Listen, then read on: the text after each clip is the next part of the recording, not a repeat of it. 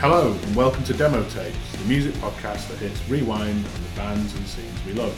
I'm Rick Martin and this, my co-host, is Sarah Jane Kemp. Hi, uh, I have to apologise this week because um, my voice is slightly, it's on the mend now, but I've been ill for the last few days. I've been tucked up in bed. Um, you're meant to be eating all veggies and stuff like that, aren't you? But I haven't. So I've been eating chocolate and pizza for the last four days while feeling sorry for myself in bed. So I do apologise if my voice cuts out on this episode. But um, yeah, how are you? I mean, nice for you to advertise for some sympathy on the show because you know what I'm like. I never have sympathy. I don't get sympathy. Yeah, I don't get sympathy from anyone. You, you can you can only try, can't you? And you may notice we sound possibly slightly different this week. We're not in our usual um, recording studio, recording hub. We've uh, had to go a little bit DIY this week, haven't we?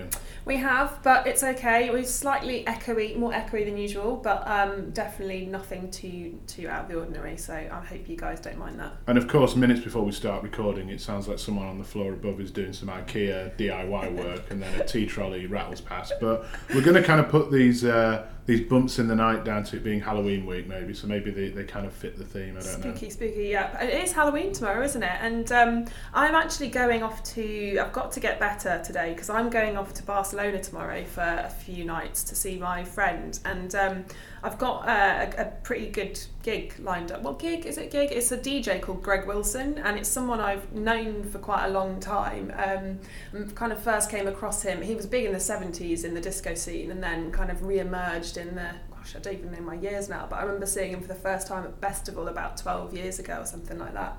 Um, and he is DJing at 2 a.m., which has really started like stressing me out a little bit um, in Barcelona. So I'm planning on going to that tomorrow on, on Halloween. Um, yeah, do you have any Halloween plans? Uh, on, only to be uh, handing having sweets ready for the kids when they inevitably knock on the door, so our house doesn't get egged. I mean, what I will say about our house when we bought it is it's got you know a pretty sizable back wall and kind of back garden. The back garden's not that big, but I guess it's, it's you know it's big enough that it's got a shed. The front doesn't have a fence or a, or a wall or a bush or anything like that, so we're quite exposed. So I think based on my childhood of doing trick or treating and what maybe me and some of my mates used to do to houses when we didn't get any sweets, I, I, I see it as a night where you kind of have to defend your property almost in a kind of Game Yeah. of Thrones style. Yeah, I'm not really. I'm glad I live in an, an apartment block where people can't get in, so so no one can come to my front door. But anyway, that's that's Halloween. Um, and also, Rick, I wanted to ask you what, what you think I should do because tonight I've got tickets um, to see a conversation with Mel C, which is happening um, Right. in Soho House, and. I'm unsure whether or not to go because I'm not very well and I've got a really early flight tomorrow and it it's kind of doesn't end until nine o'clock and then I'll get home, I've got to pack and all that kind of stuff. Do you think a conversation with Mel C is, is interesting?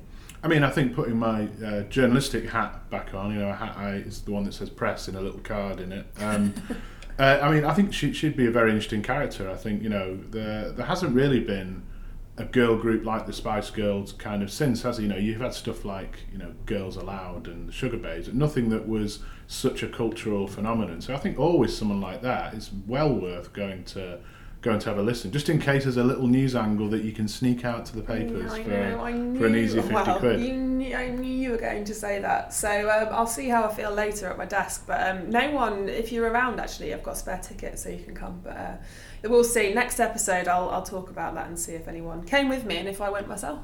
So if anyone can time travel back to the time that we put we recorded this episode as opposed to when we release it, yeah, you're welcome to come along. I guess I also wanted to reference, uh, yeah, we're getting great reactions on social to our last couple of episodes, to the Tom Clarke interviews from The Enemy, and then more recently the interview with the Twangs. So uh, yeah, we want, want you to keep them coming. So we should probably give out. We normally give out the social, our social details and the accounts and that sort of thing, where to find us at the end. But should we do that at the top of the show? Let's do it now. Uh, so if you want to get us on Twitter, we are Demo Tapes Pod. Oh, actually, that's the same for Instagram as well. And if you want our individual ones on Instagram, I'm at I am Sarah Jane Kemp, and Rick is on Twitter mostly. What are you? Rick underscore J underscore Martin. And yeah, we're really enjoying reading uh, your feedback and the things that you're saying about the interviews. And we're trying to get less lazy with kind of the retweeting and make sure we're retweeting out what you're saying. But yeah, Hang on a minute, less lazy. We've never been lazy. I've liked every single tweet that's come in. Thank you very much. Maybe you're the lazy Uh, one. yeah. You're you're the one. That Rick's the one that does the tweets mostly because he's good at that, and I'm the one that is probably a bit more probably a bit better at the engagement. So this episode's going to be about Stone Roses. This one's been bubbling along for quite a while, hasn't it? Yeah, I mean they're, they're you know they're kind of a cornerstone of most Mancunians' music collections, and I guess I'm I'm no different. And uh, yeah, it was kind of about choosing the right time to put this episode out, I guess. And I think uh, the key for me was looking for a decent, like an interesting anniversary, and obviously this year was the anniversary of the Stone Roses self-titled debut album coming out, but particularly this month, as in November, it's the 30th anniversary of Fool's Gold, kind of the I guess archety- when people think of Stone Roses, it's like the archetypal song, isn't it? Even though it didn't appear on any of their albums. You love an anniversary, don't you? This is Rick's thing. I mean, that, I guess that's your music news history, but yeah, I love how you love and always know about anniversaries that are coming up. So yeah, no, it seems like a really good time to put this out. Um, and we've got a guy called John Robb who Rick has known for quite a few years, haven't you? From yeah. through your through your NME days. I mean, I mean, yes, he's. Um, he's kind of Mr. Manchester, to be fair, in the sense that uh, I mean, he's not from Mr. Manchester. Well, I, I, might have pitched myself as that, but yeah, he's um, he's not from Manchester. He's from Blackpool, but yeah, he's been a music journalist in the Manchester music scene for about thirty years. He famously did one of Kurt Cobain's early Nirvana interviews. Worked for I think it was Sounds Select, some of the kind of early nineties music magazines, and he's also a, a kind of punk musician as well in the Membranes and Goldblade. So he kind of treads that line between being a music journalist and also kind of a musician. But more importantly, he is the Stone Roses, I would call it semi-official biographer. I wouldn't say they have an official biographer, but you know he's he's followed their career from before they were even the Stone Roses. So essentially, the perfect guy to speak to about the past of the Stone Roses, how their debut album and Fool's Gold came together, uh, and potentially you know where they're going next. You know, John Squire, the guitarist, did say last month that the reunion was over, that they would essentially split again. So, you know, I do pose the question of whether he thinks they'll come back. But we'll come on to all that later on. We will, because I was about to say we have got some music news, haven't we? And this is becoming a bit of a thing, actually. We we start off the episodes talking about music and what we've been up to and all that kind of stuff, but it is becoming a bit more music newsy, isn't it? Music news.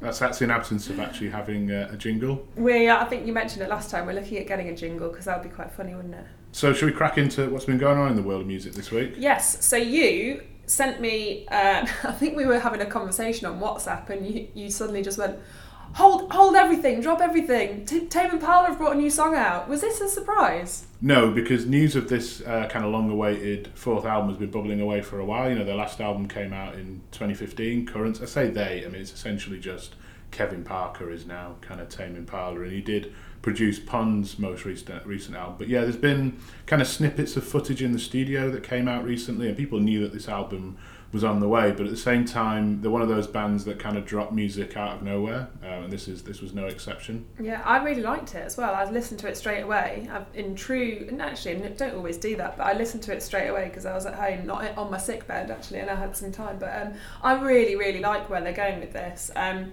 I, actually, when I was living in, you're really quite a big fan of the Perth music scene, aren't you? And I've been to Perth a few times, and uh, lived in Melbourne for a year a few years ago.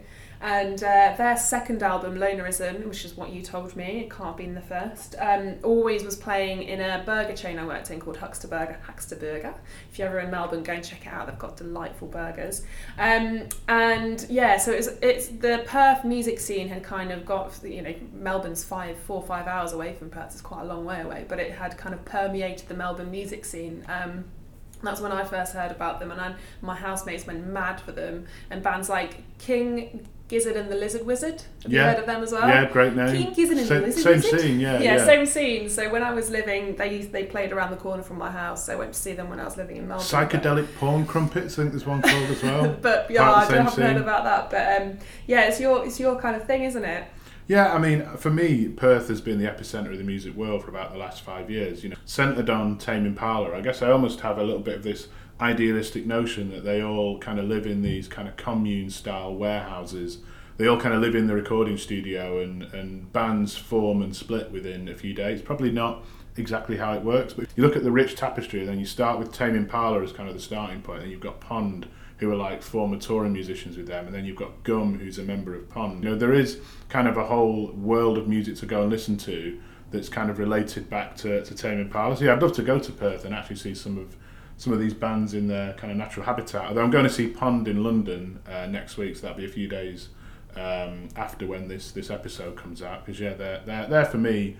If not the best band in the world, at least in one in the top five in terms of just the quality of the music they've put out in, in recent years. Well, looking forward to hearing all about that gig when you um, come back from it on a future episode.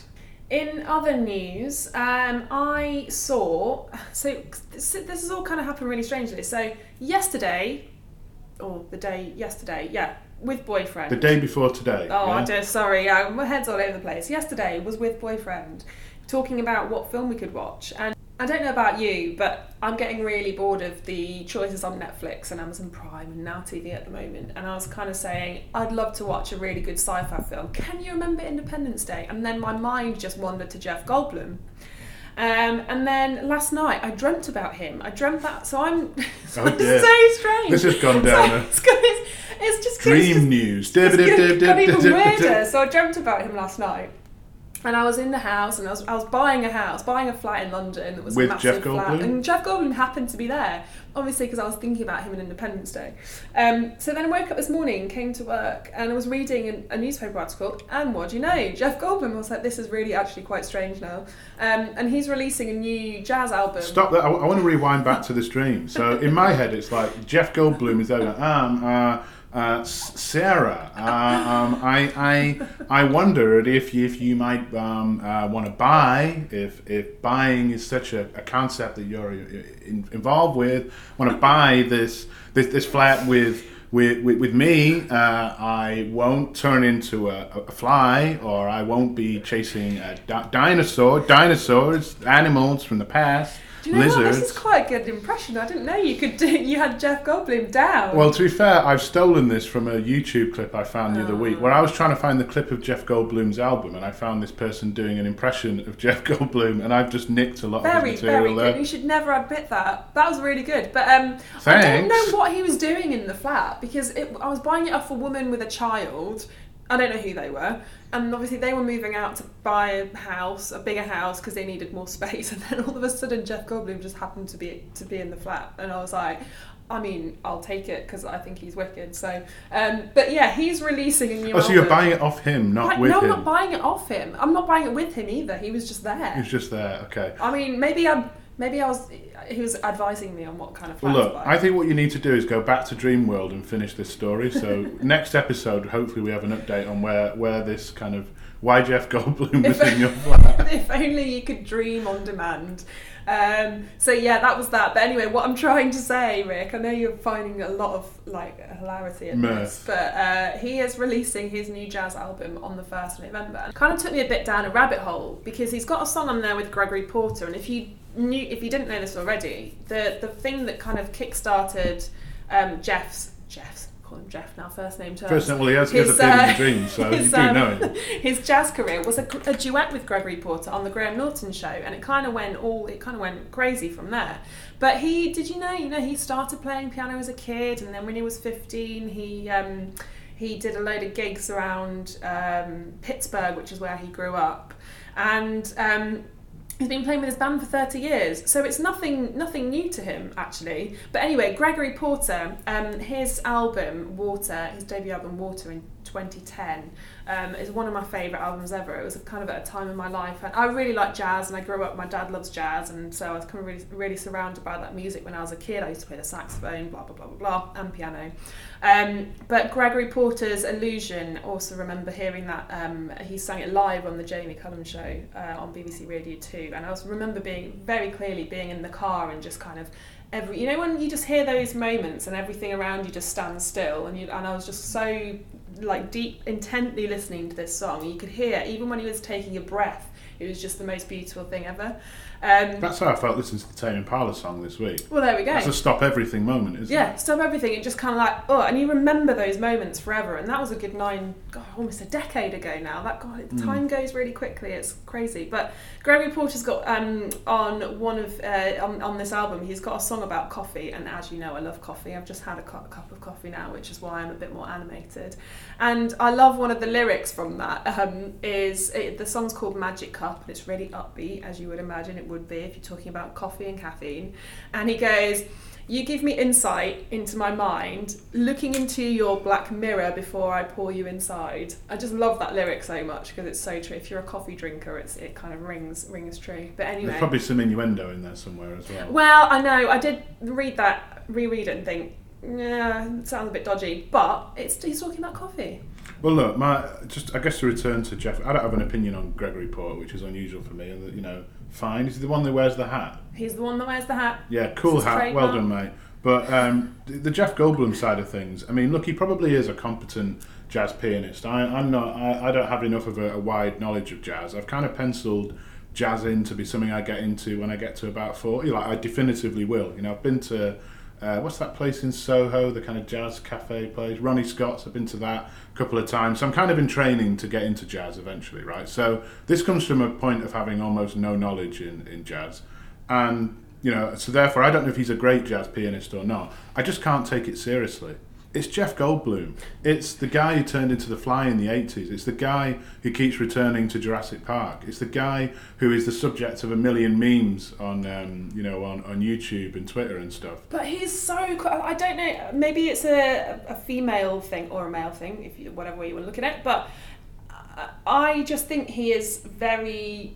He's a very attractive older man. He's sixty-seven years old. He's like a bit of a silver fox. He's Why, bit why, like- why, why, Sarah? I must, uh, must uh, um, um, thank you for, for, for judging me on such kind of base and, and surface uh, surface qualities. Uh, No, he's got charisma. You know, what, you, you can't argue with that. I The other, the other question I have around Jeff Goldblum is he's done a little teaser trailer for this album, which I keep I keep being targeted with on, on Facebook. I don't know if it's because Facebook listens to the, the words that you say verbally and then therefore shows you content based on that.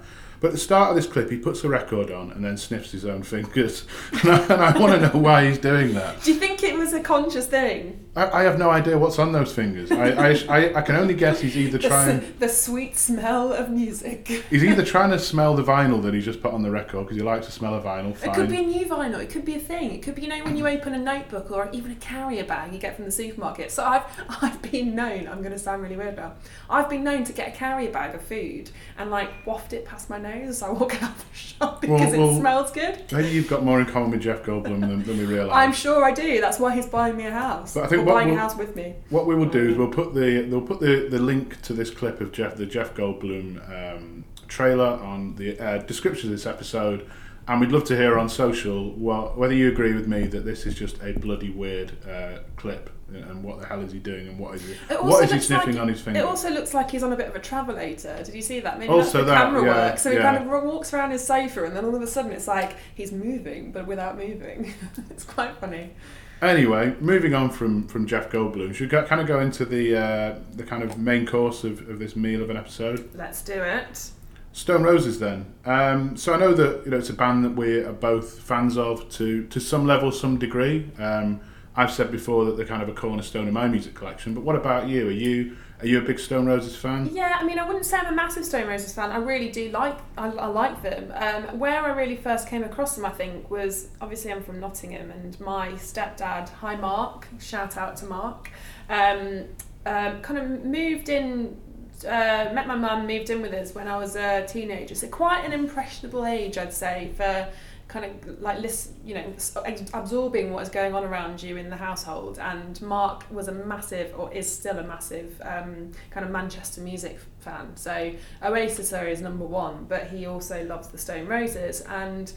Um, the way he used to talk about them, yeah, I remember now with such passion, and it was really good. And he'd play around the house, and we'd dance around, and um, in the car and stuff like that. But um, yes, Stone Roses, but also I really like Ian Brown's solo stuff as well. So he's had more solo stuff than the Stone Roses. well, the Stone did, Roses have only done two albums, Yeah. a smattering of kind of singles around that, uh, and there was that much mooted third album which never came to be, which we'll talk about John Robb later. But yeah, so Ian Brown's had, I would have said, I'm going to look this up now, but Go probably it about eight or nine albums would be my guess. And uh, his, I think the fav- my favourite, I don't know why it's my favourite. I think it was a bit of a holiday romance. Um, someone on holiday once kind of introduced me to it when I was a when I was a little lass. Um, is My Star, and I know you like that song as well, don't you? Yeah, it's, it's, for me, it's one of his best solo tracks. Yeah, It's brilliant. I love it. But yeah, so yeah, I, I do like Stone Roses. I wouldn't say I'm a super fan, but um, I mean, you can't not like Stone Roses. If you go to an indie disco, you're going to dance to Stone Roses, aren't you? And You I went are, to yeah. a lot of indie discos in my time. Seven Ian Brown albums. Has one out, by the way.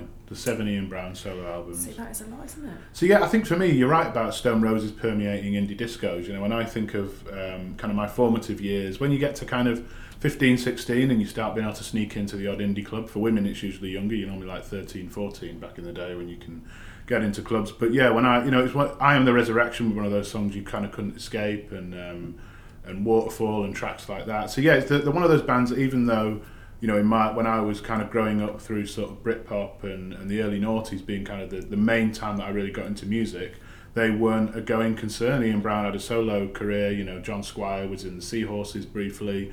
Reni, you know, the drummer you didn't hear or see of ever, and that you know that was kind of co- that's a little bit covered in what John Robb talks about later. And Mani was obviously in Primal Scream, but yeah, as a band, they weren't a going concern. They weren't a band you could go and see live or see at a festival until you know they they reformed.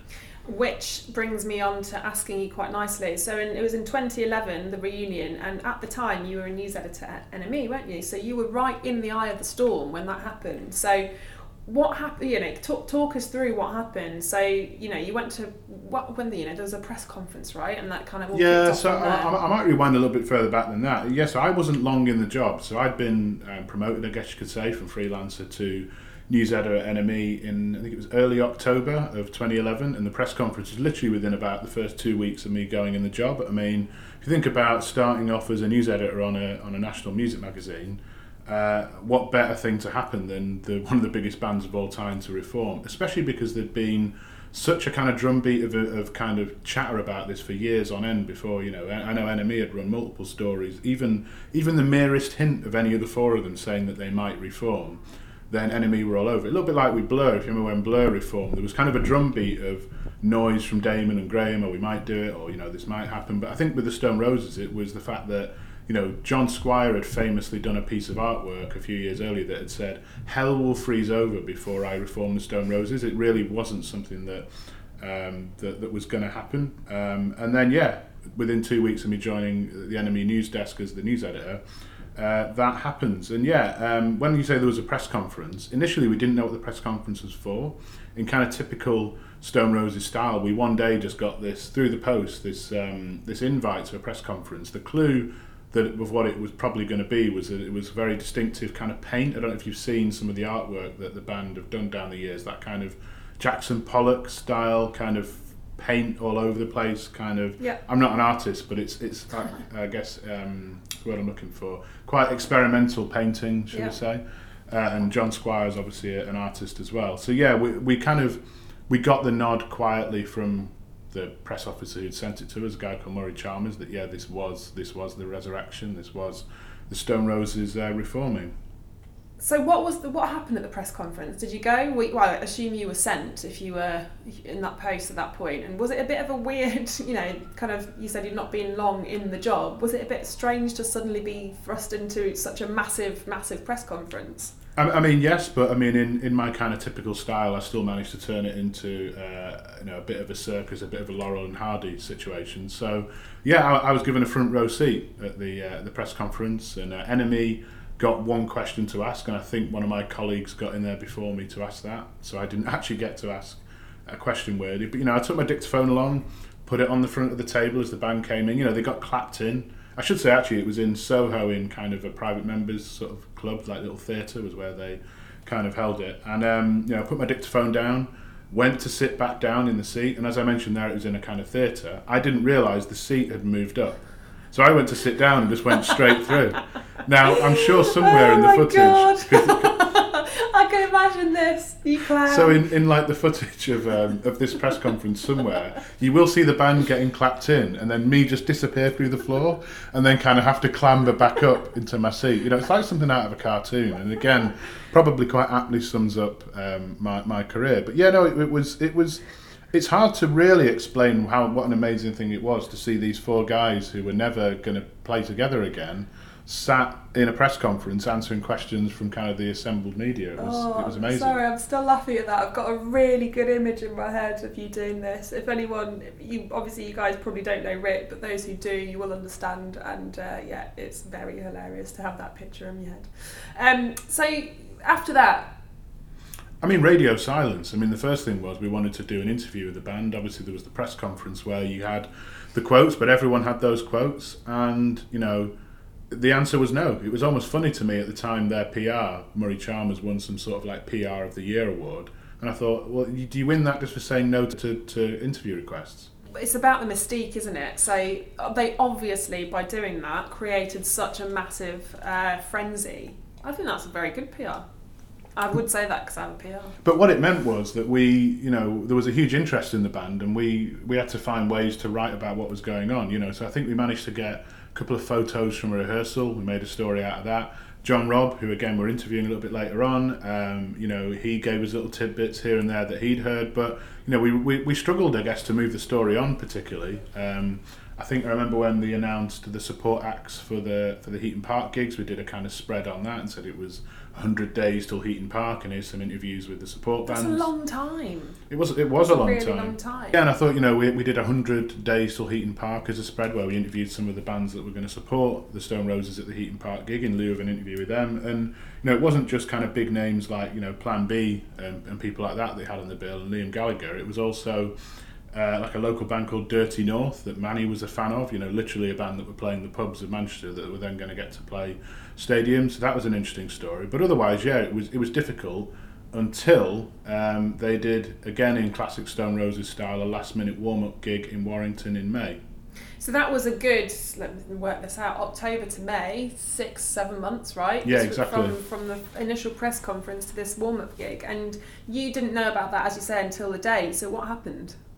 So again, I mean, I've got a couple of I had a couple of insiders uh, within the kind of Stone Roses camp. I won't embarrass them by by naming them by name, but those who know me probably would be able to guess. And uh, yeah, I got the nod at about three o'clock. I think it must have been that.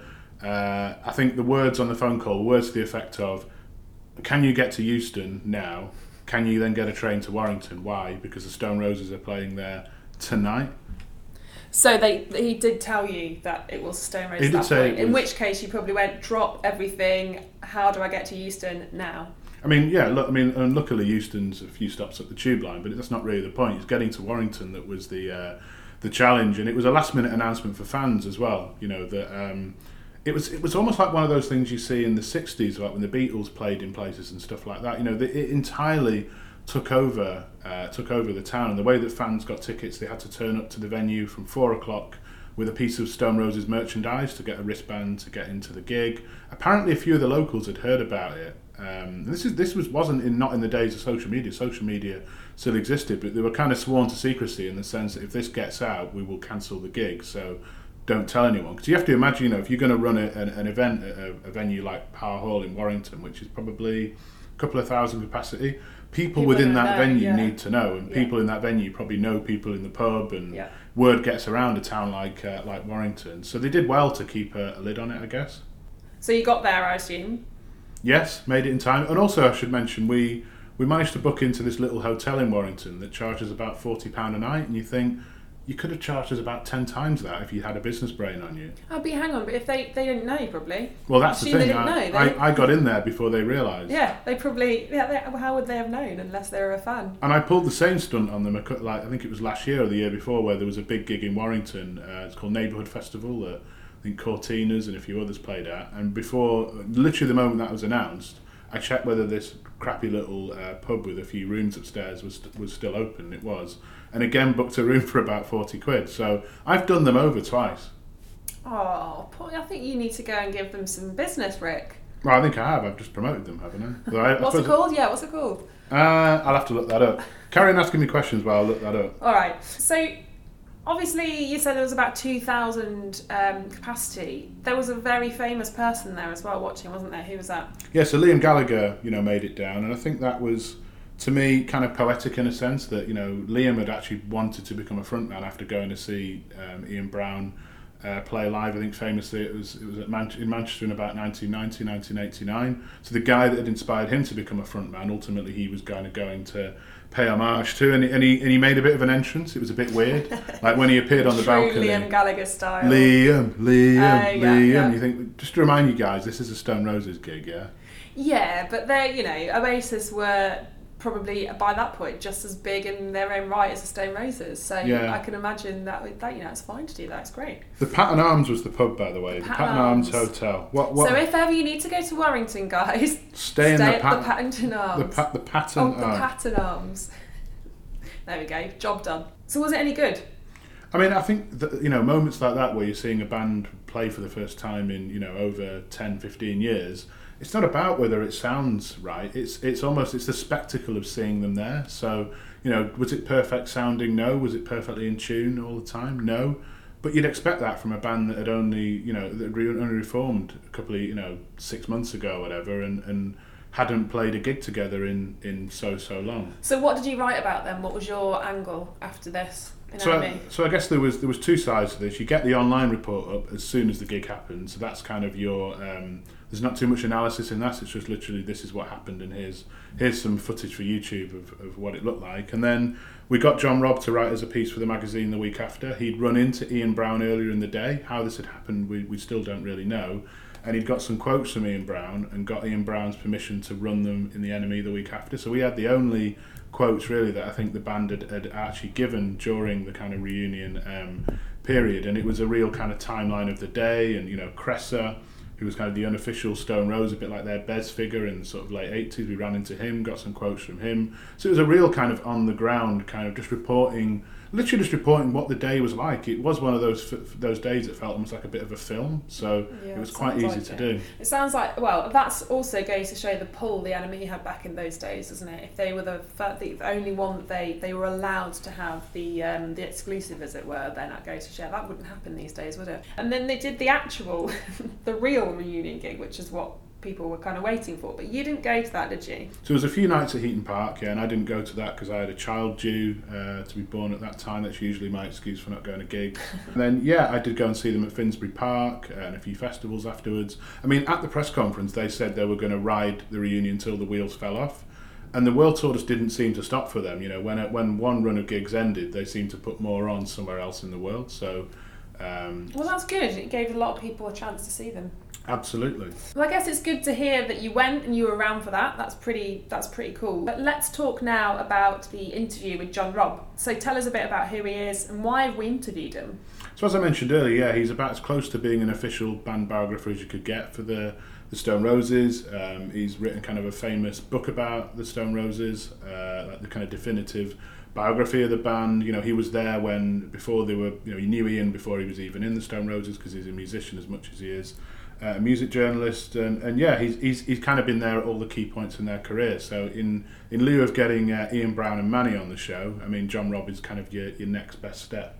Well, he's done a lot of stuff as well, hasn't he? I, mean, you keep sending me links of um, TV shows and, and social media posts that he's done or been a part of, and he does have quite a high profile. This guy, doesn't he? I mean, he's he's he's uh, he's got a very good agent. Let's put it like that. If he even has an agent, because he's always on He breakfast could TV, be his own agent. And it's not always about music either. It's like the other day he was going to be on Good Morning Britain about veganism because he's a vegan. You know, things like that. He he's he's on speed dial for a lot of kind of the radio shows and TV shows, and he's, he's a very engaging, very engaging guy. I've known him. Um, since my early days of being a music journalist when I was kind of 16, 17 in the Manchester music scene. And weirdly, his partner is one of my old primary school teachers. So I've kind of got a, a vague kind of personal Did not know link, that. a vague personal link uh, him as well. Oh, there we go. Right, well, without further ado, let's listen to the interview. I'm looking forward to it and hearing all about the Stone Roses and his story as well. So um, let's go. Yeah, so here's John Robb talking on the past, present, and potential future of the Stone Roses. So yeah, on the line I've got uh, John Robb. Uh, you know, and the the kind of way you introduce John Robb on these things, it's kind of a, a list as long as your arm. Music journalist, punk musician, general Manc about town, although he's not a Manc because he's from Blackpool. Uh, and also, I guess the semi-official biographer for the Stone Roses. I never quite worked out whether you were the absolute 100% official biographer, but I don't think you do anything 100% uh, official. Uh, how, how are you, John? I'm fine. Yeah. Well, it's interesting you made that point about the book because uh, um, it's not. There's, there's, no such thing as an official Stone Roses biography. They're not the kind of band that will have an official uh, biography, but they, they don't mind. They're quite happy for you to do it without getting too involved. So that's probably yeah the closest you're going to get, Not, which is what I, I kind of respect about them because they always kept their distance, didn't they? Oh no, yeah, I know exactly what you mean. And uh, just on a kind of personal level, you're you're sort of you're on tour at the moment with your band, although you've been kind of sidelined with, with kidney stones. How are you feeling? Well, I'm feeling better now. God, they hurt. I don't know if anyone listening to this has ever had them, but it's when you don't know what it is, it feels like your spleen's exploded. You just doubled up in agony. Then I was throwing up all over the hospital car park. So like all that night, it's like total pain. So I had to cancel a couple of gigs. But since then, nothing's happened. So maybe they've gone out the other side.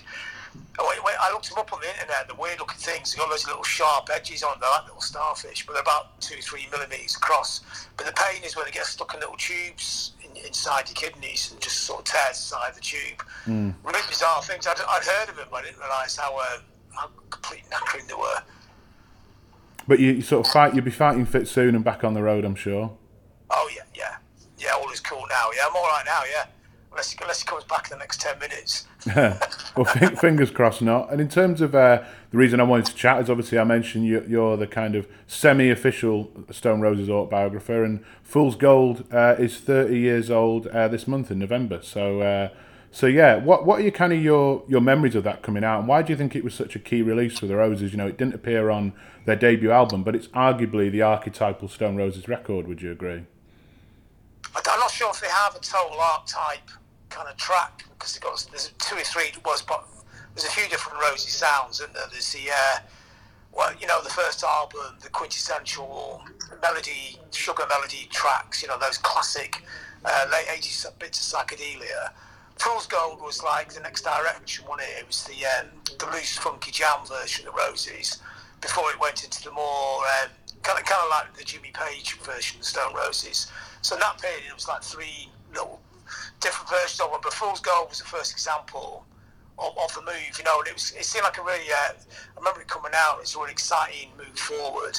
I think I think because the, that kind of time when everybody talk about indie dance or whatever, or the reaction to guitar, indie music to acid house. This, I mean, the first Stone Roses album, you can hear there's little touches of that, although nothing's ever very direct. You know, there's a couple of tracks where it really does a four-four bass drum, but when it's um, but, but Fool's Gold was their first deliberately written song for the dance floor, even though you could dance to all the other stuff. This was it, Stone Roses going, doing their little funk thing. So, so, and it was right as, you know, sometimes you get a single that comes out which totally captures the spirit of that moment. That, that was one of those tracks, wasn't it? And it's got a massively iconic video as well. If you think again, when I think of Stone Roses videos, I think of the Fool's Gold kind of psychedelic walking over the hills kind of video. Yeah, and, and also because it's even though it wasn't filmed in Ibiza, it's got echoes of Ibiza and that idea of the, uh, the, the, the kind of the party scene, you know, the Mediterranean, the sunshine, um, and also everything, was slightly tinged of psychedelia at that point in time because I think everybody was in a psychedelic state of mind. So that that I think a lot of people felt like what that video was showing. So if you look at it out of context, you wouldn't be able to understand it. But at that moment in time, I think a lot of people, even in rainy old England, felt like what the Stone Roses looked like in that video. And just thinking about the history of the track, and uh, you know, maybe we'll, we'll, go into a bit more depth on that. In terms of, wasn't it originally intended to be a B side, or it certainly it was like a double A side with what the world is waiting for, right? Do you know a little bit more about whether it was ever intended to be the A side, or was it was it written as a B side, and was it kind of a jam that then kind of morphed into something bigger? I don't know. Do you know the story behind it? Yeah, they're in the studio, and it's definitely going to be the B side.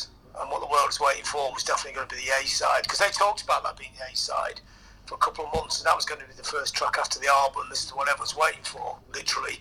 And then, um, but I think, well, a lot of people have different claims and how this story panned out. I think um, uh, Roddy from Silvertone said he's in the studio, heard him do the track, said that's got to be the A side and the band was still not so sure because I think they, they thought what the world was waiting for was, you know, which actually does make sense as your next single because it does capture what's on the album. And it's, it's only been, the album, we have to remember, it wasn't like an instant hit, you know, it's, it's only by about three or four weeks before Fool's Gold comes out that most people got the album because he only ever got to number 19 in the charts when it came out. I mean, it's just it's, it's quite amazing now after Oasis to understand they get to number 19 in the charts. is quite a big deal at mm. the time for like an indie guitar band. So the Roses like like they were big, but they're like more like a big cult band than the smashing the mainstream. So so that, that's kind of the context of it. So they're putting out the next single. This is going the next step up.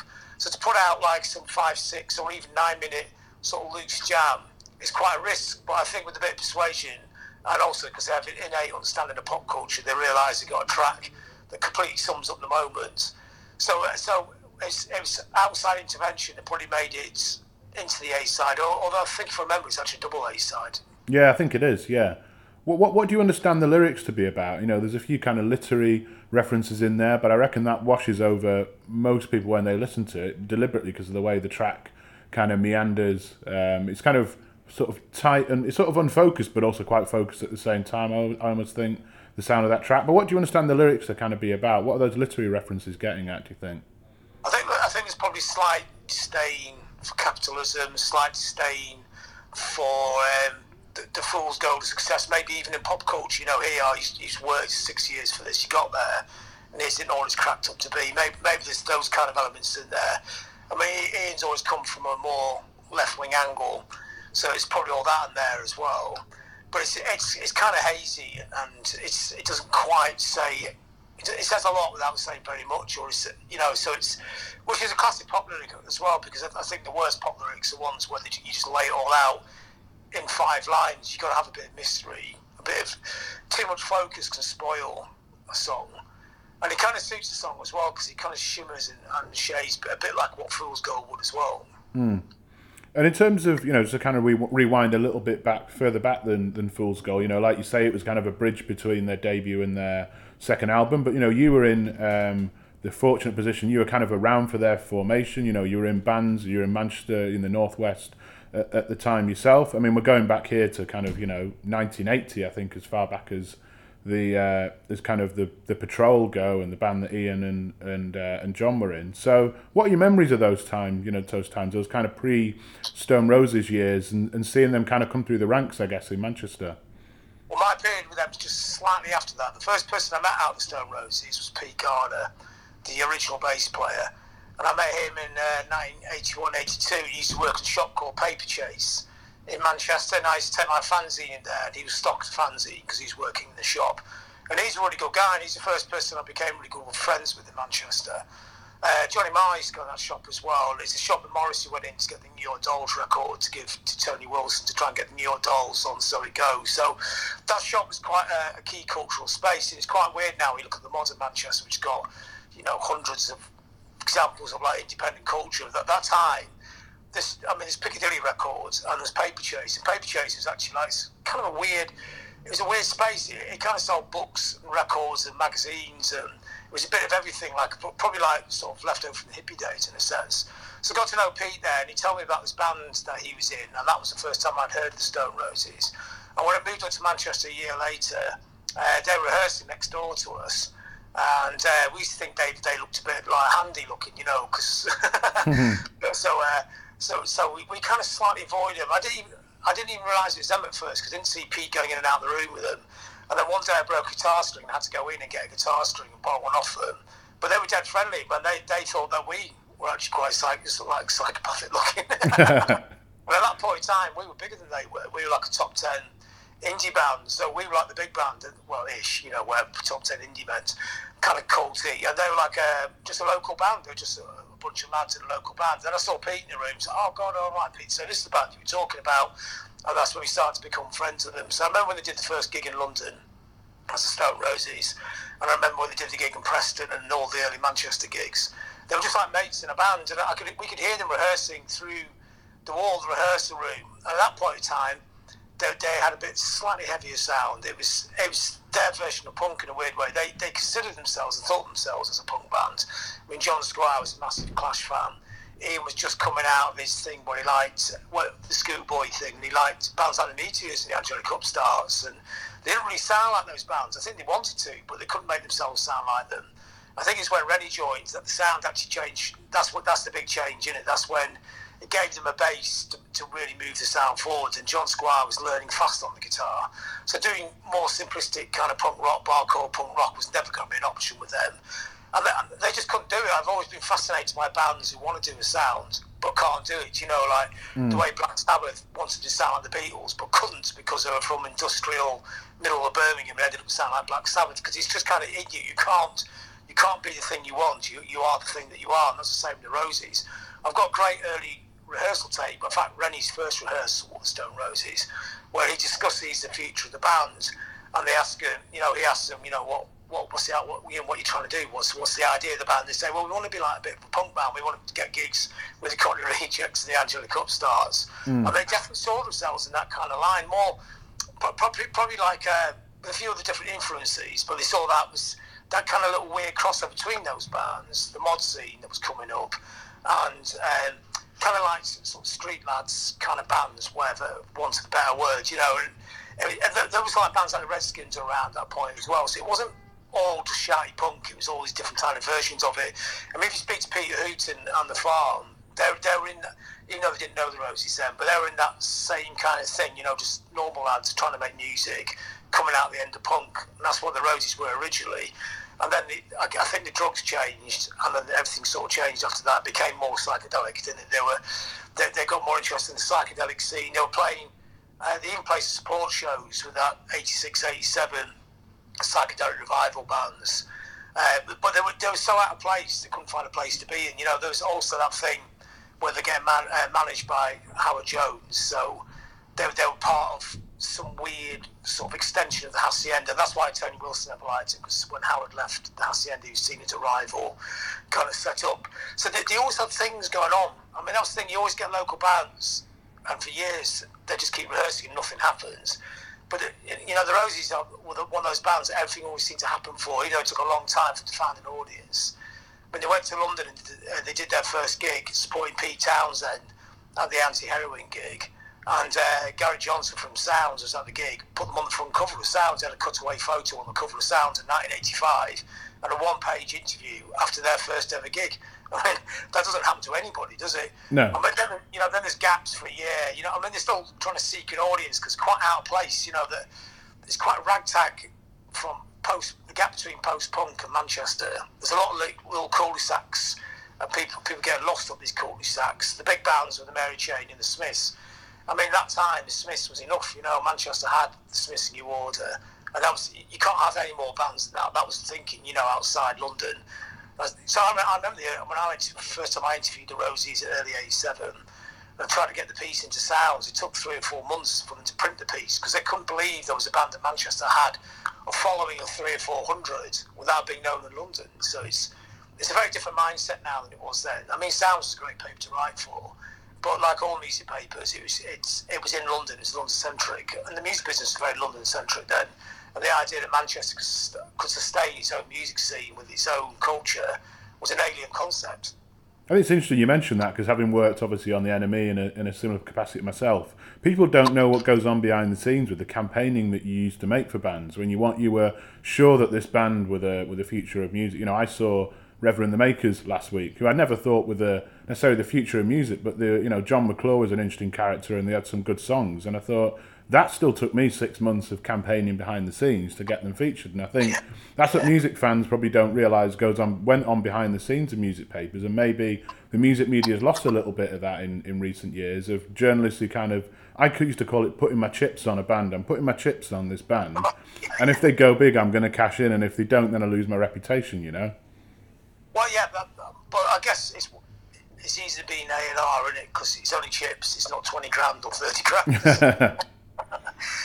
but but but it was that thing, wasn't it? You, I mean, you could you had to like have a thick skin and not really care what anyone else thought. So in the end, you have this position at the paper where people get what happened at the end of sounds. They always let me write about stuff, but they say it's just another one of your weird, funny bands in it. So you have your own space to write about things that nobody else really understood. And that's how I got the first Nirvana interview. People didn't really initially they were looked on as being a disappointment for Sub Pop. You know, this Sub Pop's been great, but here's, here's the first band the sound isn't that good. But I said, no, I, I think that record's brilliant. So that's how I got space in there. And it was the same to Roses as well. It was just another one of my funny little bands. So, but at that point in time, Gary Johnson had left Sounds, and there was no way, there was nobody touching the band then. There's one review, one at Liverpool, I think Penny Carney gave a short live review, which I reviewed that gig as well. It's a gig when they played the La's at Sefton Park, the Larks in the Park gig, where, where I, th- I, think that's the first, that's when I did the Britpop mention because I, I, did because Sounds done a cover about punk at the time called Britcore, and as a joke I did this thing called Britpop, and it was only meant to be a joke, and it kind of stuck. But it's La's headlining, Stone Roses supporting, and I remember the end of the gig, uh, Ian Brown jumped into the lake in front of the stage. And there's about 50 people there, you know. And I, I thought that the La's of the band was going to make it, and the Stone Roses could get in on their slipstream, you know. At the time, everybody thought the north, you know, people, the, you know, the 25 people who really into music thought the La's was going to be the band that was going to break it. In fact, it's 51 because Noel Gallagher still calls it the Manchester 50. Hmm. The people know to every single gig that you would see every single gig, watching every single band. The La's are considered like, you know, Lee Mavers' songline genius, that's really going to happen. And the Roses somehow getting on the back of this. But they're out of sync with that scene as well because that, that was their leather trousers and paisley shirt period, which had nothing to do with Goth. That was um, I mean, even though Goth's got a lot of great music in it, it was more creation. I don't understand how that Goth tag got stuck on the Roses because the Roses uh, were into creation. It's Primal Scream, Mary Chain, you know, leather trousers, paisley shirts, bowl cuts. I mean, that was the prime influence. And I remember at the time, I, I, I, I told Alan McGee about them. I said, I think Manchester actually has the perfect creation band in the city. There's Stone Roses, and to his eternal regret, he missed them, but mm. he made up for it by getting Oasis to me. And then you got Tony Wilson, who also passed them up as well, famously. They weren't really Tony's kind of thing, though. And, and Tony did a lot of brilliant things in Manchester, but he was not. A, he was never an R person. You know, he was. He was massively enthusiastic and he joined people together, and he was very visionary. But he was he was not the person who should have been out signing the bands to the label. That was Rob Gretton was the years of uh, Factory. I mean, if he got onto Factory, Tony would have come up with a great concept and joined him up loads of people, and it would have been good. But at the end of the day, creation would have been the perfect label for them because they were that the archetype creation thing, that slightly psychedelic but punk rock at the same time, that 60s and at the time it would have been 80s, 90s thing that McGee's always been good at. You know, the, the attitude of punk with, with the, divide of the 60s, which is archetype creation. So that would have been the perfect label. Whereas Factory, it, it would have been a misfit on Factory, wouldn't, wouldn't have worked at all. I mean, that, that original record they made, the first album, which never came out, the one that did Martin Hannett, is actually quite interesting in a lot of ways because that's what they that's what they Roses as a factory band would have sounded like, and it didn't sound that great, did it? It doesn't suit their sound. The Martin Hannett recording bits the drums in little bits is, is not Reni. Reni plays every song different every single time. He's just a natural vibes drummer. He's not a mechanical um, krautrock drummer like Stephen Morris, who's up totally brilliant in that style. But it just didn't. Martin Hannett did not suit the Rosies, and if that record had come out, it would have been the end of the band. And it's quite interesting that they were confident enough to only put out they put out the first single, then they pulled the album. At that time, no bands would put an album on a sort of smallish but moneyed independent label. I mean, that showed that they had a vision, they knew what they were doing, and they knew they weren't ready yet. And they, they, they were prepared to wait for, for when it was going to happen. I mean, they, they are the most patient band ever, which which actually kind of comes to this day, doesn't it? I mean, here's a band that took five years to make the second album, could take 35 years to make the third album yeah, I was, I was, going to come on to that a little bit late, but you, you raise an interesting point there about kind of, you know, the to me, they almost burned briefly and brightly with that debut album. They were obviously many years in the making, but then, as you say, you know, the debut album came out, uh, you know, they were top of the world at that point, you know, they were, they were the band on everyone's lips, and then it took them five years, as you say, to make to make the second coming. So, what, what's what's your memory of that? Uh, of that, I guess that period, and particularly the, I guess you were a music journalist at the time, who were probably knocking on their door every two weeks saying, How, "How's the album coming along, lads?" You know, what what are your memories of, of, that period, and why it took them so long to, to follow up with the second coming? Well, they had a lot of problems, didn't they? There's record label problems, manager problems, internal band problems as well. Some people getting kind of waylaid by um, extracurricular activities or whatever. So it's what's it Mani always said? He said it's like everybody's on different drugs at different times. You couldn't get everybody to the studio all at once. and also they were older. You know, this is a this is the band is 27, 28 at this time, and most bands, you know, your perfect band makes it when they're 20, 21. They're the gang. They got that gang thing to their 26, 27. Then they start, you know, Uh, one will develop a really bad drug problem. One will go and have two kids. One will, you know, one will get into I don't know Indian religion or something. They all go different directions because they're growing up. No workmates hang around that closely. It's impossible. But the Rosies had actually made their first album, got it out at the point when they were actually growing apart from each other. You know, they, they spent all those years of being the gang well, ignored in Manchester. So they, they were doing it when they were a small band building and performing in Manchester, but not a national thing. So by the time they made it, it was almost too late. So they managed, really, it's quite remarkable together to make the second album, and also the mounting problems. And I think there's also an inbuilt obsolescence. I think there was almost a deliberate punk rock thing of like, if you get the prize, just trash it. You know, I think there definitely does seem to be something, you know, like the Reading gig at the, at the end with the, the, the Reading Nightmare. There was, there was almost like a joy in, in, in trashing the whole myth, which, which is something, because Ian's favourite band is the Sex Pistols, and there's something quite Pistolian about that. You know, every time that they're handed the prize, he'll just kick it into the ditch, you know, and it's, it's something quite, and it, instead, instead of like just being, you know, U2 the biggest band in the world, but it's not, they're not, no, they're just there, aren't they? There's nothing exciting about U2. They announced a stadium tour. Mm. You know, the fans would go, they'd have a good time and everything. But if, if the Roses came back next week, it, it, it'd be back on the front pages again because it'd be like the most haphazard, like ridiculous career that any major rock band this country's ever had. And that mm. kind of makes it interesting, doesn't it? They're not it's not a career, is it? It's not like a sensible band. You know, let's do an album every three years, world tour, stadiums. It doesn't repeat itself what they do. I mean, even when they were doing those stadium gigs when they reformed, it felt like they're going to split up at any minute.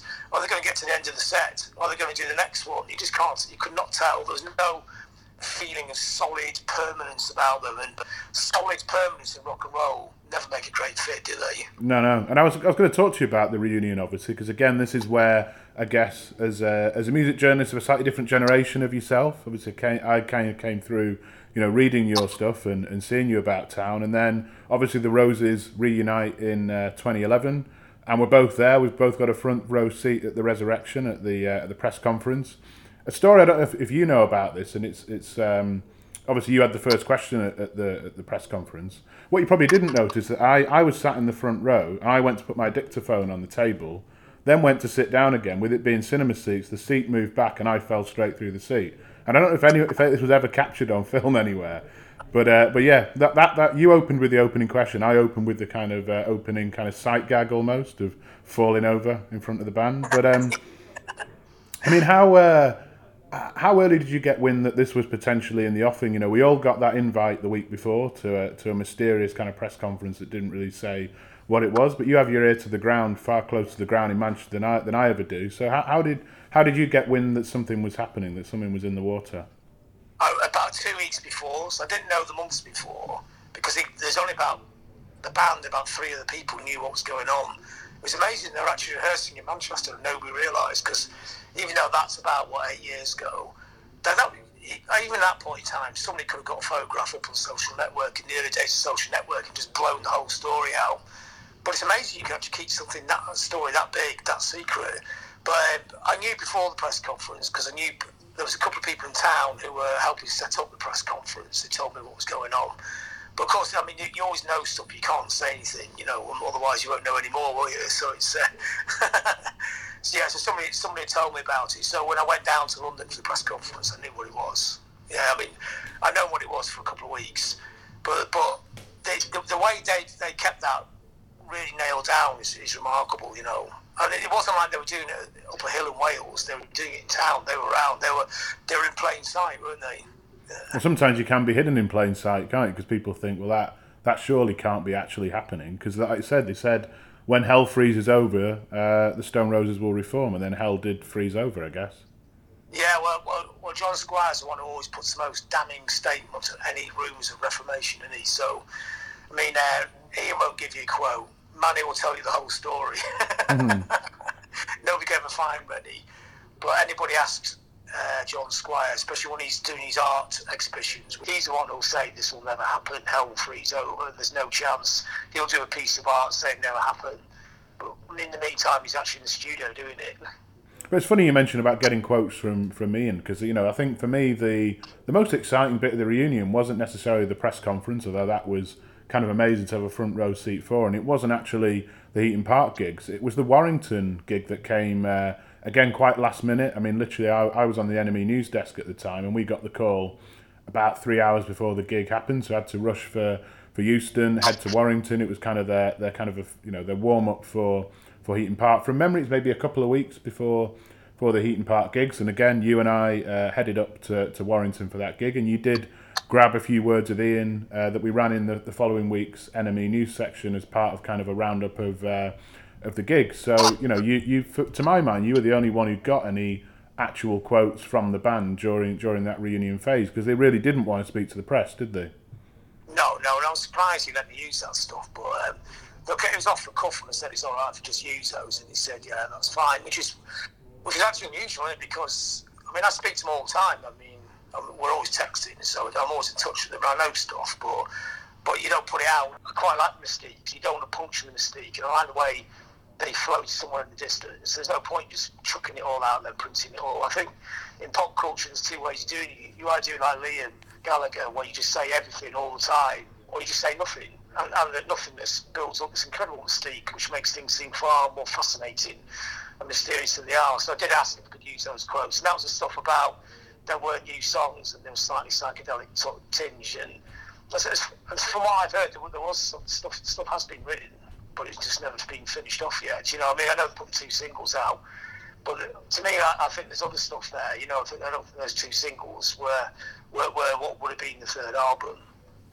Did you ever hear what their kind of management and press team thought of you kind of getting these quotes? Almost, I guess, by you got them by stealth in a, in a sense. You got them because you knew the band, you had that relationship from kind of years ago, and they seemed pretty adamant. You know, other than the press conference, there was going to be no NME cover feature. You know, they would they would feed us a few tidbits here and there. They'd give us maybe a rehearsal photo, or they'd tip us off that certain things were going to happen. But it was always very clear. You know, and I was I was on the NME staff at the time. There was going to be no interview. They weren't going to do any interviews. So, did did they get in touch afterwards, or were they were they kind of in on you? releasing those little tidbits of quotes? How, how did all that kind of come about? I cleared it with them. I did it straight. You know, I said to Ian, "Can I use those?" And I said to Conrad Murray, the manager, he's, he's a friend of both of ours, and I said, "Is Ian said it's okay? Is it okay? You just just want you to know." And he was cool as well, you know. So they're all cool with it. I won't do anything behind any of their backs because they're friends, you know. It's, uh, mm. I'm, not, I'm, not, a tabloid journalist. I'm rubbish at it, you know. even if I had the biggest story in the world, if, if, that wasn't meant to go out there, it wouldn't go out there. I'm more of a writer than a journalist. I'm, don't, I don't like to punctuate. I don't like to puncture the myth. I like the myth, you know. I don't, I don't want to fuck up uh, Conrad's job, Connie's job. It's a tough job that he's got. I'm trying to keep it all nailed down all the time, you know. And he's, he's one of the good guys as well, you know. He's what he did with the Rosies and the Courteeners and all the bands he works with, Cabbage and everything. He's done a great job, you know. That's it's an example how you manage bands. You know, you really look at, you genuinely look after them. You like what they do. You guide them. It's, there's no there's no just fleecing the band for what you can get like old school managers. And it's based mm. in the north as well, so it's all part of, of, the northern kind of family, isn't it? You know, you, you look after each other's backs, don't you? And that's that's important. So if I had those quotes and they weren't meant to be used, and somebody said, "Can you not use those?" They would not be used. I've got to say, it always amused me at the time that they had Murray Chalmers doing the press, and obviously, you know, a guy who's man- done the press for Morrissey and some of kind of music's biggest heavyweights, and he used to win kind of awards for his PR campaigns for the Stone Roses. And I thought, is that just picking the phone up and saying, "Yeah, we're not doing interviews today," and that's how you win a PR award? Look, he's a nice guy, but I always used to used to kind of used to kind of tickle me. Uh, See, well, well, it's not getting the, it's it's not what you get; it's what you don't let people have. You know, so so he maintain, he helped maintain the mystique. The press conference, which was great, a great set piece, great pieces of pop theatre. He set that up, you know. So he put that in the Soho Hotel. That was his idea to do it there. He, he worked out who to invite there. And it, that was very well managed. Um, and also to get, you know, when the band start doing the gigs, who's going to review them, where they're going to get reviewed, what do you leak out, what do you let. I mean, actually, it's far more sophisticated than it looks. It's not just stopping people talking about them it's making people talk about them when there's not very much to talk about. I mean, basically, here's a band you couldn't hear, you couldn't interview, that's doing a gig in six months' time, and you, somehow he's got to keep a drip, drip, drip of press on it with no story. I mean, the, gig sold out. There's, there's, probably going to be a record, but we doubt it. Uh, that's it. And somehow that stayed in the press for ages, didn't it? Mm. But you say that nothing really happened. I mean, the big thing for me that did happen was, uh, you know, at one point Reni did did walk off stage, and it was covered in Shane Meadows' film, but not really because he, he was more of a fan than a, than a journalist or a documenter. So therefore, he didn't really kind of zero in on um, zero in on that as an incident. I mean, you said before it's one of those tours where the wheels could fall off at any moment. They actually said in the press conference, "We're going to ride this until the wheels fall off." How how close did the wheels come to falling off during that initial run of reunion gigs? I, I think even if you look at the press conference, you can see the wheels coming off. You know, when uh, somebody asks what's what's your favourite bands or something, it's a funny question, and they're all talking about, you know, I don't know, I can't remember what they said now, Mary Chain or, or something like that. And then Reni said U2, didn't he? So he, he, was having his own separate press conference, and he, he was funny because he is funny, but and quite sarky. But everything he was saying, there's, there's obviously a, there's, a, there's a sort of party line that he was not adhering to, even in the press conference. So everything Ian would say, Ian's very good at pop culture. You know, you know he's always on Twitter and Instagram, not always putting stuff out, but just watching and listening. So he knows, mm. he knows, he knows where he sits. He knows what he's doing. He's he's very very good at. Um, he's, he'll, he'll, probably listen to this. I mean, he's, he's, he's on it, you know. So so don't get nervous now. but I mean, he, he Reni was the only but, one who broke ranks before the press conference. From now now, yeah, from what I remember, Reni's just in a different world. You know, he doesn't. I, I, doubt he even knows what social networking is. You know, mm, mm. he just he just he was in his flat for years. Now he's in his house or whatever, and he doesn't know the party line. So he, he's he's, an, he's, he's still the best drummer I've ever seen but he has no idea what the roses represent in terms of pop culture or indie culture or uh, whatever. You know, you know his favourite record was Van Halen, and it's he comes from a different place, and that's probably his strength. You know, if you bring in different things into you know different DNA into the pot, it's always going to be better. But at that press conference, you could see that he was talking, he was singing off a slightly different hymn sheet than everyone else. And I think that just kind of went on as the tour went on and on and on. So eventually, the uh, the schism in the band wasn't Ian and John, was it? It was Ian and Reni because they both had different uh, ways of looking at what the Stone Roses was at that point of time. And who's to say which one's right? You know, they're, they're both right in a sense, aren't they? But I was going to say that actually, yeah. Now I think about it, Reni was the only one who broke ranks before the press conference because we got.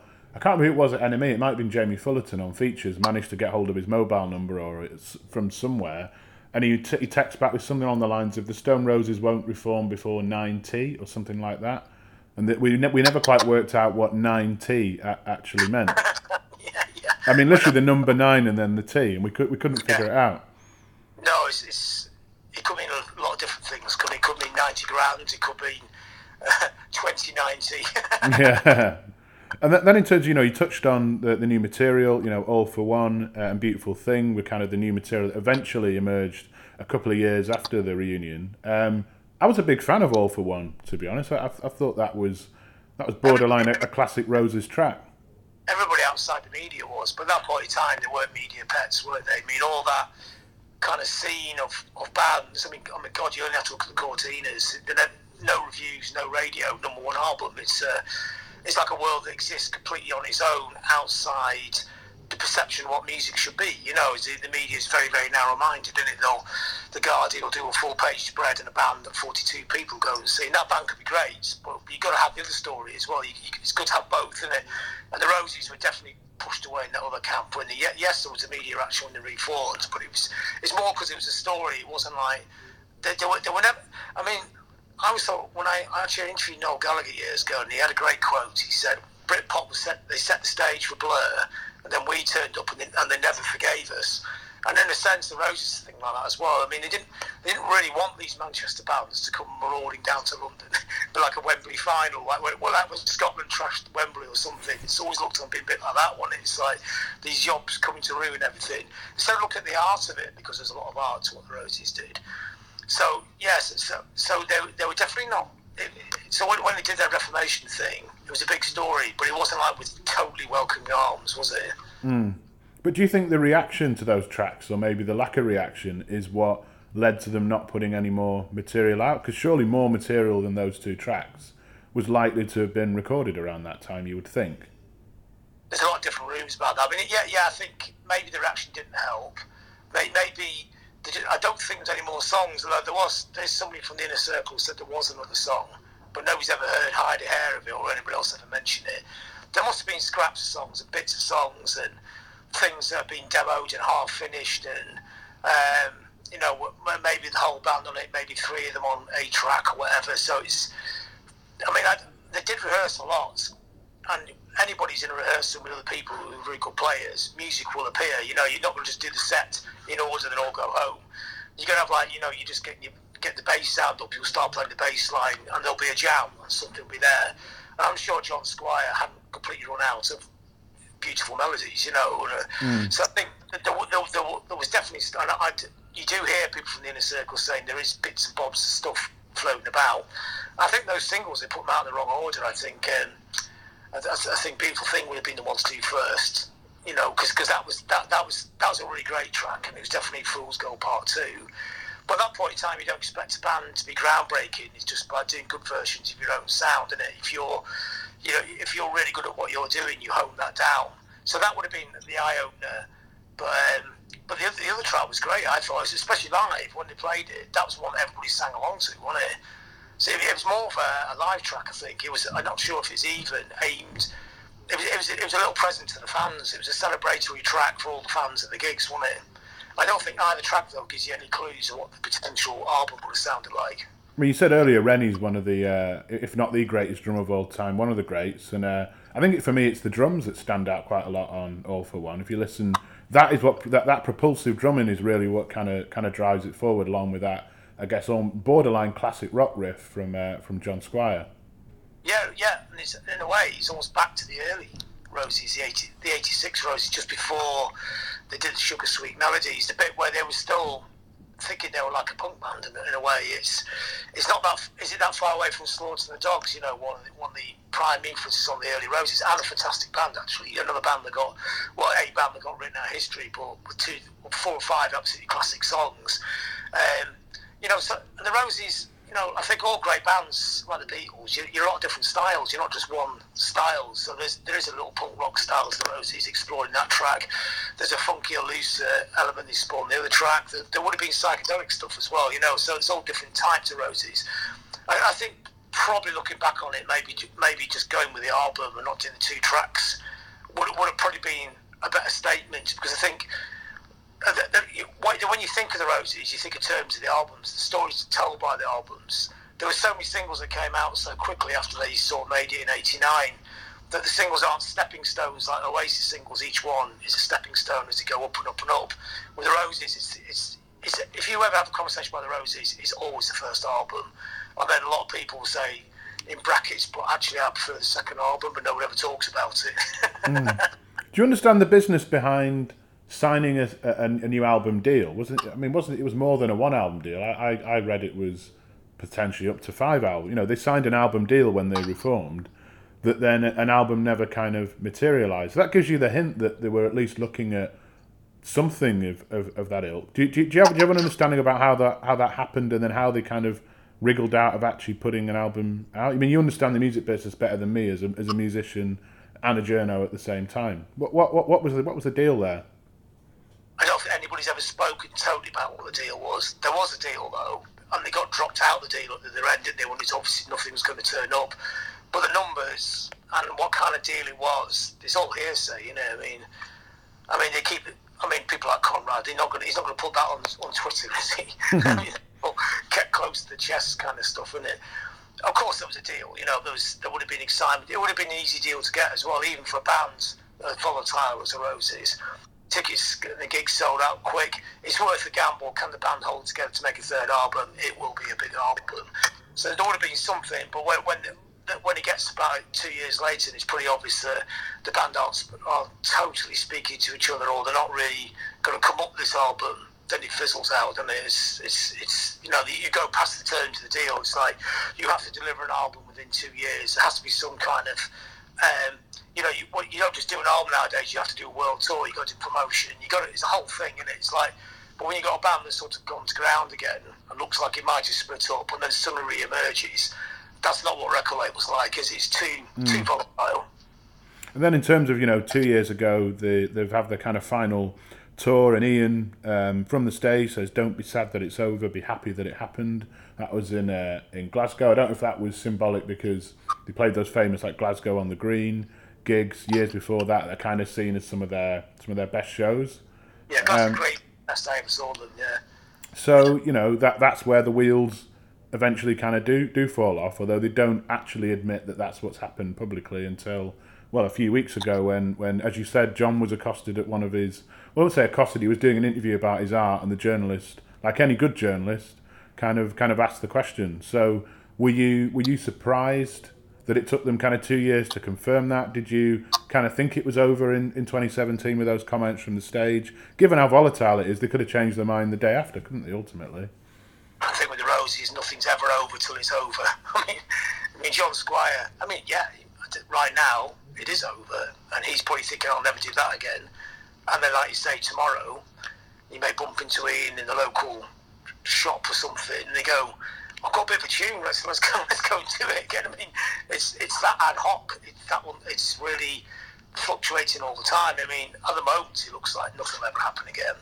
But they could re-emerge next week with an album. You know, I, I, I think with with John Squire, if, you, if you're doing a thing where you're promoting your art separate out from the band, somebody asks you about the band, you're going to tell them it's over because you want to talk about your art. You know, you're sick of talking about the band all the time, even though it's the thing that's paved the way for you to have the art like looked at, etc.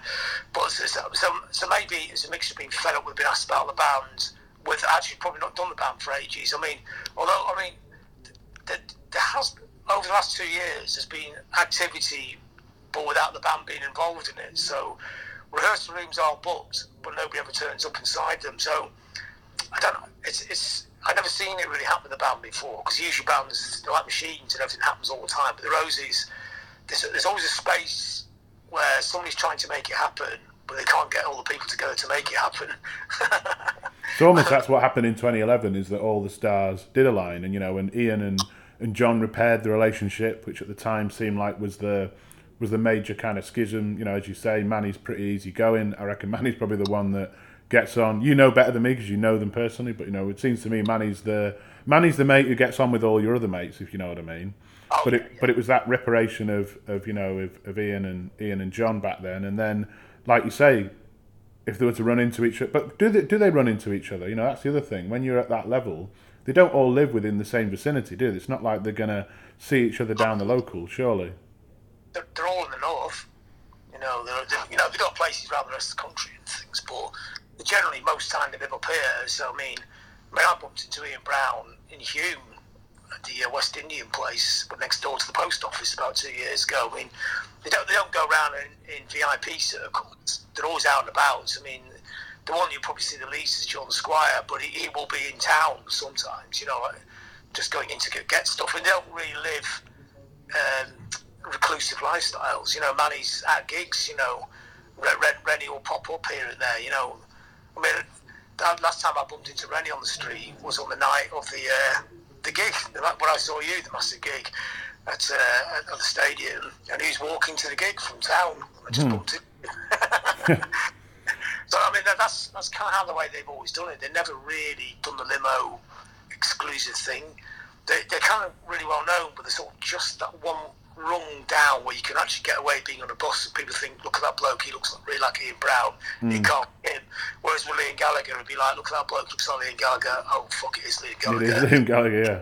Yeah, because I mean, the Gallaghers are just so famous. Although no one gets a tube ever in London, and nobody ever thinks it's him. So it's it's doable. They, they operate in that kind of world, don't they? So there is, I mean, God, I mean, what the, the odds of bumping into each other is not massive, but it's not impossible. Mm, mm. And I, th- I think for me, my, my big prediction with them is that I think they probably will reunite, but they're kind of in kind of classic Roses style. I think rebuilding the appetite a little bit. Maybe it's that by the time they'd done, was it three rounds of live? I, I make it three rounds of live gigs. They did. You know, they did some in 2012, some around kind of 2013, 14. I seem to remember. I think Finsbury Park was where I went. I think I saw them on that kind of second run of gigs. Then there was another run in kind of 2016, 17. And I suppose if you're not playing lots of new material and you are just playing the classics, there's a sense that people could get a bit tired by it. And actually, the way to build that momentum again is just to go to ground for however long they need to go to ground for, even if it's 10 years. Yeah, I think um, there's only so many times you can play that set, you know, and it's, um, even though it was great last time and the gigs are amazing, you come around again and do it. I mean, a lot of people going, well, that's just the hits, isn't it?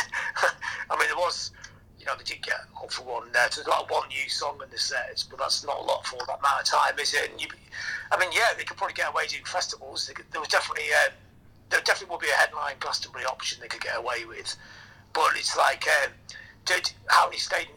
You can start doing less stadium gigs and it starts to go down, doesn't it? If you do the same thing over and over, ten years, yeah, it would make a difference because it's like a family reunion, and it's for every every every mad person ever got to the Roses over the last 30, 40 years has this kind of wild convention in Manchester with about 40, 50,000 people turning up. God, I'm still alive. You're still alive. So that, that works. But to make it um, to, to, to, make it something of a band like that, which should be a creative force, you of think there has to be another album, really, doesn't there? There has to be something to, to give another twist. But how how you can sit them all down to make the albums another another matter in it. And also, they're not hungry, are they? You know, it's not like it's not like you know a lot of bands have to tour to pay the tax bills and, and to just well, to, to survive really. You know, even quite big bands, not a lot of money in it. But but the Rosies definitely have the money now, and that that's that's that takes a lot of motivation out of it. But I think I, to me, I don't think they actually reformed for the money in the first place. I think to sit in that room, like Ian Brown said, who said to me, like you watch those other three play, it's quite mind-boggling. You know, it's just because it's so so fantastic. You know, that when they were jamming, they were jamming those rehearsal rooms, so there was music getting made in a sense. And he was sitting there in the corners watching them, just going, "Wow!" I mean, they, they were great players, but they fitted. The chemistry was so perfect, you know. And the tragedy is when you break the chemistry in it more than anybody having their memories, you know, like polished or something, or people making loads of money. Chemistry is everything in it. If you've got brilliant chemistry and you see people got great chemistry playing together, there's something magical about that, and that's probably the greatest waste. The other greatest waste is no drummer as good as Reni. You just don't. If he, don't reform, we're not going to see him again. I mean, how many songs did he actually record in his whole life? About 18 or something. And, and the stuff with the rub, which never came out properly. So it's it's you know all those that guy's in his 50s now, and he's probably got the, the smallest discography of any major musician of all time. And it's you know if you in 100 years' time, if you wanted to hear him play in studio, there's hardly anything, is there? It's, that's a tragedy, I think. No, I, I, I, totally agree. Totally agree on that point. I think just to wrap up, and you know, I think with the roses, this is always the, the fun thing to do. What would be your big kind of roses prediction then? If you were going to make an outlandish prediction for, for, for what's next for those guys, what, what would that be? As outlandish as you can as you can almost imagine. I, I, I think never say never again. Yeah, I, I just think uh, they're so volatile. The situation will change every ten minutes. It'll change in every conversation. It would not surprise me if, if five, ten years they came back and this amazing album just appeared out of the blue, you know, that they've been sat on for 10 years. They, they, they may even recorded half of it already, forgotten about it, and then went back to it and go, oh, this is really good. So it's, and it's, and it's all hearsay though, and it little scraps of rumours. You can't make a prediction because it's a quicksand. There's nothing solid there at all. There's a, at the moment, John Squire is definitely not doing it, is all we know. You know, Reni's gone to ground. Ian's got Ian's after his last solo album album's pretty well gone to ground as well. He's been quite quiet. And Mani sort of pops up now and then, doesn't he? So that's that's all we know. We don't. There's, there's, so my guess, as a guess, would be it's too tempting to go back to, to something that great. You know, the idea of being in that small room, playing together, the chemistry is so perfect and it's so magical. Even if even if you had problems, personality issues with each other because you've grown older and got different, it's so hard to not do. You know, it's purely just to play together again would, would be the pot of gold. Not not to make a massive album, not to sell out a stadium, just to just to play that. You know, that something that fluid and that brilliant, which so few bands can do. You know, that that, that surely has to be the most magnetic pull for a band like the Roses. Well, I, I live in hope as, as much as you, John, and watch this space, I reckon. But uh, yeah, I think we'll we'll wrap up there. And uh, yeah, cheers for your time. Good, good luck getting back on the road. Oh yeah, no, I'm sorry now. Yeah, yeah. Cheers, John. All right. So you talked about the potential future. Do you think they're going to come back? So my gut feeling is is probably no. You know, I think as John Robb referenced in his interview, even in the press conference, you can see the sort of fractures within the band, and it maybe weren't the fractures you would expect to see because the main relationship that needed to be healed was between John Squire and, and Ian Brown. That's ultimately what apparently split the band in the 90s, but actually it was Reni, the drummer, Alan Wren, who kind of appeared on his own planet almost dur- during the reunion. You know, there was the stuff in the Shane Meadows film where they where he kind of stormed off stage. So I, I suspect that if they were to reform, that it might be that Reni wouldn't be involved. But in in in all honesty, as John said, you can never know with that band. You Do know. you think that would matter though if he wasn't involved? But would it be the Stone Roses? This is the eternal thing with when people talk about the Smiths, for example. You know, if the Smiths were to reform, I, I can see a time where Morrissey and Johnny Marr would potentially get on. But it's whether they would ever have back Mike Joyce and Andy Rourke, uh, the bassist and drummer, um, because they sued Morrissey and Marr in court for unpaid royalties. So, you know, it's it's. But it's would it would it ever be the Smiths if it was the if it was Morrissey, Marr, and two session players? And similarly, would it be the Stone Roses if you had Squire, Mani, and Ian Brown with a session drummer? And probably, arguably, it wouldn't. Well, it'd be interesting to hear what you guys think. Would it or not? That could be an interesting discussion to have on social media. Do you think that they would reform, Sarah? Do you want them to reform? Yeah, I think so, purely because I haven't seen them. Um, as we said earlier, I was a bit too young the first time around, and the second time around, I don't know where I was or what I was doing, but I definitely wasn't going to the gigs. And this was quite a long time ago now, so it's, you know, the press conference was in 2011, that was eight years ago. That is probably not that long really in, in the scheme of things but it is quite a long time and i think i'm always a bit skeptical with these sorts of things like if they get back together i always think oh they've run out of money and they probably need a bit need a pound need a pound need a pound or two or a million um, so that's why i think they probably might do in, in the uh, in distant future but not anytime soon I mean, that, that's always the cynical view, isn't it? That someone needs to pay, cynic, yeah. needs to pay for a divorce or pay for a, a fine or whatever, or pay their mortgage off. But um, I don't know. I, I don't think the Stone Roses are one of those one of those They bands. probably don't need to. They don't seem to me as they're not really, you know, fame or press hungry, are they? And I don't, I don't. They don't strike me as the kind of band that would need to for their ego Mm. or money. I mean, I don't know how much money they've got in the bank, but that's the only reason, and that's why I say that is with those with with these guys. It's the only kind of thing I, I could think that they might need to do it for. But And, and I think if it was going to happen, it would have to happen organically. You know, the last time that the story of the reason why the hatchet was buried was that they met at a funeral. You know, Ian and John Squire happened to be at, um, at the funeral of, of you know a mutual family kind of acquaintance, That and that's happens, what brought them doesn't back together. You know. It's weird. I've known lots of experiences of that when in um, in my life where people who haven't spoken for years and years and years go to a funeral, in fact, pr- probably like a family member, and all of a sudden they're like, "Life's too short for this." Puts things in perspective, Yeah, it doesn't does. It does. I think if they were to come back, and this is probably where we'll wrap up on, on this point, they would have to come back with new material. You know, they signed a new album deal when they came back, and they ultimately only returned with two singles, as me and John uh, discussed in the interview there. And I think if they were to come back and do another big reunion, it would probably have to be tied to an album. And will they ever produce that album? I mean, the they, they've liquidated the touring company. Um, who knows what happened to the record deal that they signed, and whether they've had to give all the money back or whatever. I've got an idea. Why don't they just come back as a hologram tour? Oh, here we go. We're back. We're back to that. Yeah. I think we're going to come a back Stone to hologram. Roses hologram tour. I think it's you know it could happen. Maybe maybe maybe when none of them are around anymore. That then we could. Hopefully that's not anytime soon. But you know. I can well see that. To be fair, what you said there of, of you know, in 15, 20, 50 years' time that bands just come back as holograms, can totally see that. It's already coming in, but whether they come back as, as humans is very much up in the air. But yeah, we'd love to hear uh, from you guys, the listeners, what you think. Would you like to see the Stone Roses come back? Do you think it will happen? Uh, get in touch on our on our social channels. We gave them out at the start of the episode. We'll give them out again. It's Demo Tapes Pod on Twitter and Instagram. I'm Rick underscore J underscore Martin, and on Twitter you are. On Twitter, I'm at I'm Sarah Jane Kemp. It's quite confusing, isn't it? But Mm. they're all they're plastered all over that our demo tapes one as well. So if you did want to get in touch with us personally, then it's not going to be hard. Absolutely, and yeah, if you wouldn't mind giving us a five star rating on iTunes, that really helps with uh, spreading the word and getting us up charts and all those sort of things. But we better go. I've got a bit of packing to do for Barcelona tomorrow, so I've got to get my work finished and then pack up. Um, but until next time, uh, have a good week or two, everyone. Yeah, see you next time.